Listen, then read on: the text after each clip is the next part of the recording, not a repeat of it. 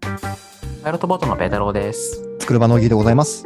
ペータローとギーのスタートアップキャストでは資金調達を中心とした注目のスタートアップニュースを毎回10分ほどでお届けしております。はい、よろしくお願いします。あの、ちょっと先日ですね、私の声がなんかマイク間違えてたっぽくて、はいあはいんまはい。りちょ良くなかったので大変失礼しました。っとね、引っ越しもしましたし、機材、そうです。機材の感じで。はい。そうですね。ちょっとバタバタしててミスりましたね。気を取り直していきたいと思うんですけども、今日はいきなり資金調達のニュースからいきましょうかね。はい、1件目。花のサブスクブルーミー21億円の資金調達。総額40億 ,40 億円になったらしいです。大きいですね。普通のなんか物のサブスク系で20億円の調達っていうのはなかなか見ない数字ですね。あ、そうなんですね。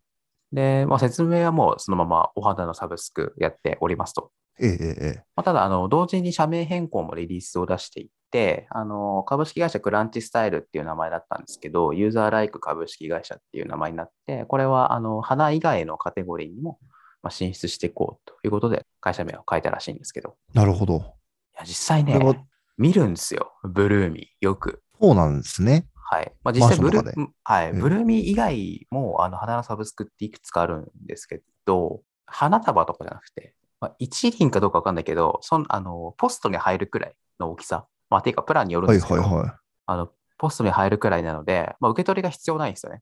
ポストに入ってるの取ればいいと。い。なるほど。うん、でそれをちょっとどのくらいかわかんないんだけど、まあ、週に1回とか送られてきて、で最近ね、あのまあ、家にいる人も多いので、えええええ出社しないから。って言って、花頼む人が増えてるのかなっていうふうに思うんですけど、そう、あとえね、面白いです花、ね。うんそう、花って結構捨てられてるらしいんですよ。あ、そうなんですね。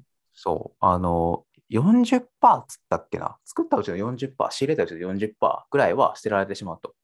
めっちゃ捨てられてますね。そうそうそうそう。あ生鮮品じゃん、あれって。はいはいはい。置いとかないわけいかないから。あ、いいかもしれないですね。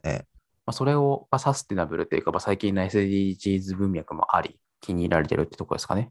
なるほど、なるほど。なんかあの、うちの会社でですね、ブルーミーさんではないんですけど、表彰ってあるじゃないですか、会社の。はいはいはい。あれを、えーと取ると、お花のサブスクリプションサービスで、毎月お花が送られてくるっていうのがあったんですよ。ほう。で、僕、去年、それをずっともらってて、はいはいはいで。まあちょうど1年経ったので、最近、あの、もう送られてこなくはなったんですけど、うん。お花、別に買うタイプの人じゃなかったんですけどね、なんかはいはい毎はい月来ると、それはそれで結構いいなと思ってて、最近またね、あの、ちょっとお花が恋しくなってきたので、でもわざわざ花屋に行くほどではないっていうところがございましてね、ああ、なるほどね。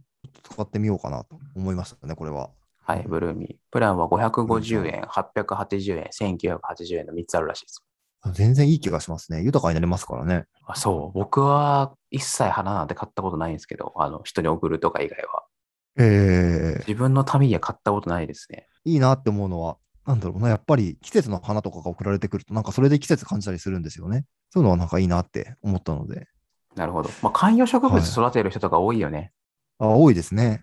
えーまあ、観葉植物つながりで次にとりあえず行っちゃいたいんですけど、はいはいとフラワーとグリーンに特化した EC& サブスク一花が、えー総額5億円の資金調達を実施っていうところで、会社名が株式会社ビアテック、ビアってビールと同じ綴りなんですけど、ビールテックっていうからビールじゃねえのかよって突っ込んでましたけあ本当ですね。 花なんかっていう。 ど、あの段階。まあ、5億円の調達っていうところで、こっちはあのサブスクもやってるんですけど、まあ、EC かな。うんうんまあ EC とサブスクとうん。あものブルーミーさんと似たような感じなんですかまあ、似たような感じじゃないですかね。EC で花を買うっていうところで。なるほど。あ、でもグリーンとかも買えるんですね。そうですね。まあ、あの偶然、この資金調達したのが偶然同じ時期だったんで、まあ、一緒に紹介したっていう感じなんですけど、いや、まあ、やっぱ、5億でも5億円ですからね。大きいですからね。大きいですね。そうか、やっぱり巣ごもりになってね、観葉植物とか増えてるって言いますし、需要あるんですかね。じゃないかね。ペイ太郎さんは観葉植物とか、すごいなさそうなイメージですけど、ないですね。やっぱりないんですね。 僕はなんかその、機能性のあるもの以外はほぼ買わないですね。そうなってくると僕家の前、花屋なんですけどね。あ、そうなんですか。じゃあもう毎日買って帰れるじゃないですか。 場合毎によ日って買はって帰れますけどね。買わないなぁ。いや、別に嫌いとかじゃないんですけどね。なんでしょうね。なんでしょうね。まあ、あればいいいですよねって感じですかね。うん、どうなんだろうね。でも世話とかするの大変だ。サブスクだったら別にあんまりか。水にさしとけばいいだけか。そうですね。水さしとけば、お花だったらそうですよね。そうなんだけど、なんか、感受性が欠けてるんでしょうね。やっぱりそういう時はサブスクなんじゃないですかね。やっぱ りうん、 なんか、買っていただくっておいう。花、お花よりなんかこう、コンクリートの方がかかわいいみたいな。あはは 無機物の方が。 すいませんでした。育ちが悪くて。ははい。じゃあ次行きましょうかね。次もサブスクつながりなんですよ。いはいはい。次はね、お魚のサブスクです。えっと、株式会社ベンナーズっていうところがお魚サブスク、フィッシュルはい。というのをやっていて、まあ、調達しましたと。はまあ、サービス名は、まあ、サービス名で、サービス内容はもう本当、そのままですね、お魚のサブスクをやっているところで、すごいどうでもいいんですけど、お魚サブスクってなんかこう、響きが良くないお魚サブスクっていいっすね。ななんだろう。なんか五感いいですね。なんかさ、その五七五みたいなさ、いや七じゃないんだけど、お魚サブスク。フィッシュル。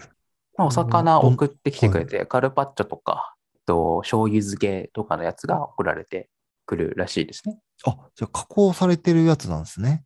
で、加工されてるので、あの、まあ、見た、何、魚の見た目とかあんま関係ないじゃないですか。はいはいはい。え僕も全然知らなかったんですけど、見た目が悪い魚っていうのはあんまかあんまり使われないらしく、流通されないらしくって、規格外。へえ。ええ野菜と。かね、果物とかではよく聞くじゃん。あれのお魚バージョンみたいなのがあるらしくって、あれをうまく使いながら、まあ、フードロス削減だし、あの漁業のやってる方は、まあ、もちろん収入が上がるしってところでいいですよねって感じですかね。おもろいですね。こんなことあったんですね。うん、水揚げ量の3、40%は未利用漁業らしいです。めっちゃ大きいで すね。3、ね4大きいよ割。ね。ちょっとこれ、はい、仮に全部売れたら、売り上げ、ね結構上がるよね。そうですね。ちょっとパッと計算できないですけど。 1.5倍とか50%とかはなっ良ちくゃなういですけどね上がっちゃうね。なりますよね。上がっちゃいますね。だからこのサブスク系さ、さっきはまあ花とかグリーンとかだったけど、それがそのまま結構、まあ、捨てられてるものを流通に載せるみたいなものが多いよね。あーあ、そういうの面白いですね。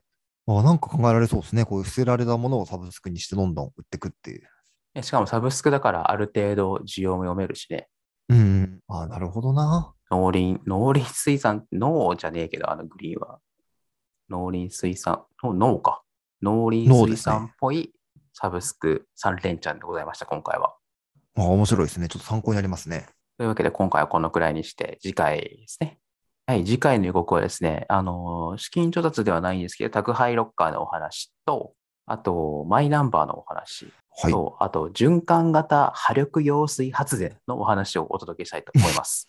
あ気になりますね。はい。はい。はい、じゃあ、今回はこの辺でお別れしたいと思います。ペトロ・トーギーのスタートアップキャストでした。さよなら。さよなら。